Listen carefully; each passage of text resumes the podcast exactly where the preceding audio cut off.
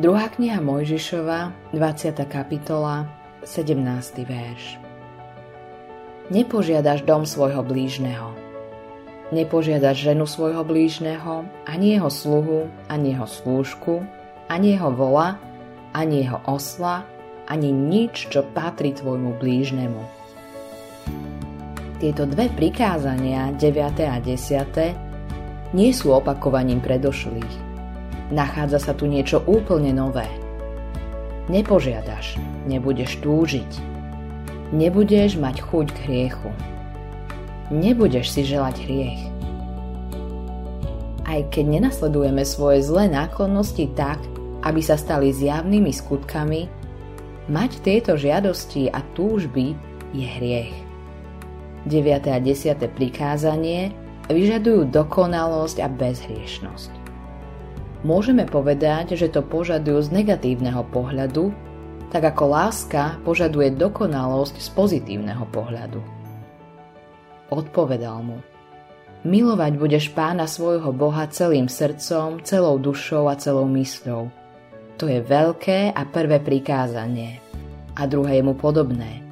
Milovať budeš blížneho ako seba samého. Evangelium podľa Matúša, 22.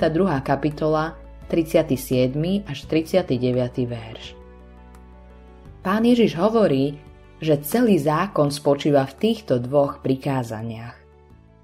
Podobne aj Pavel jasne ukazuje, že ten, kto túži po hriechu, už stojí pred Bohom ako hriešnik.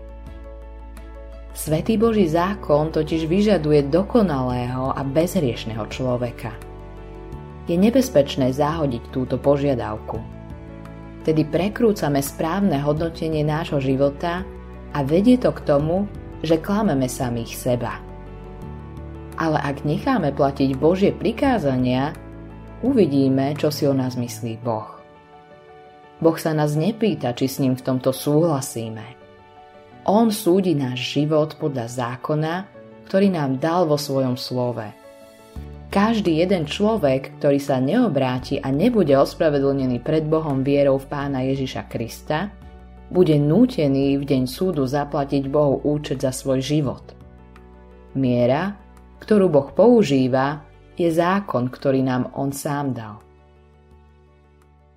Autorom tohto zamyslenia je Eivin Andersen.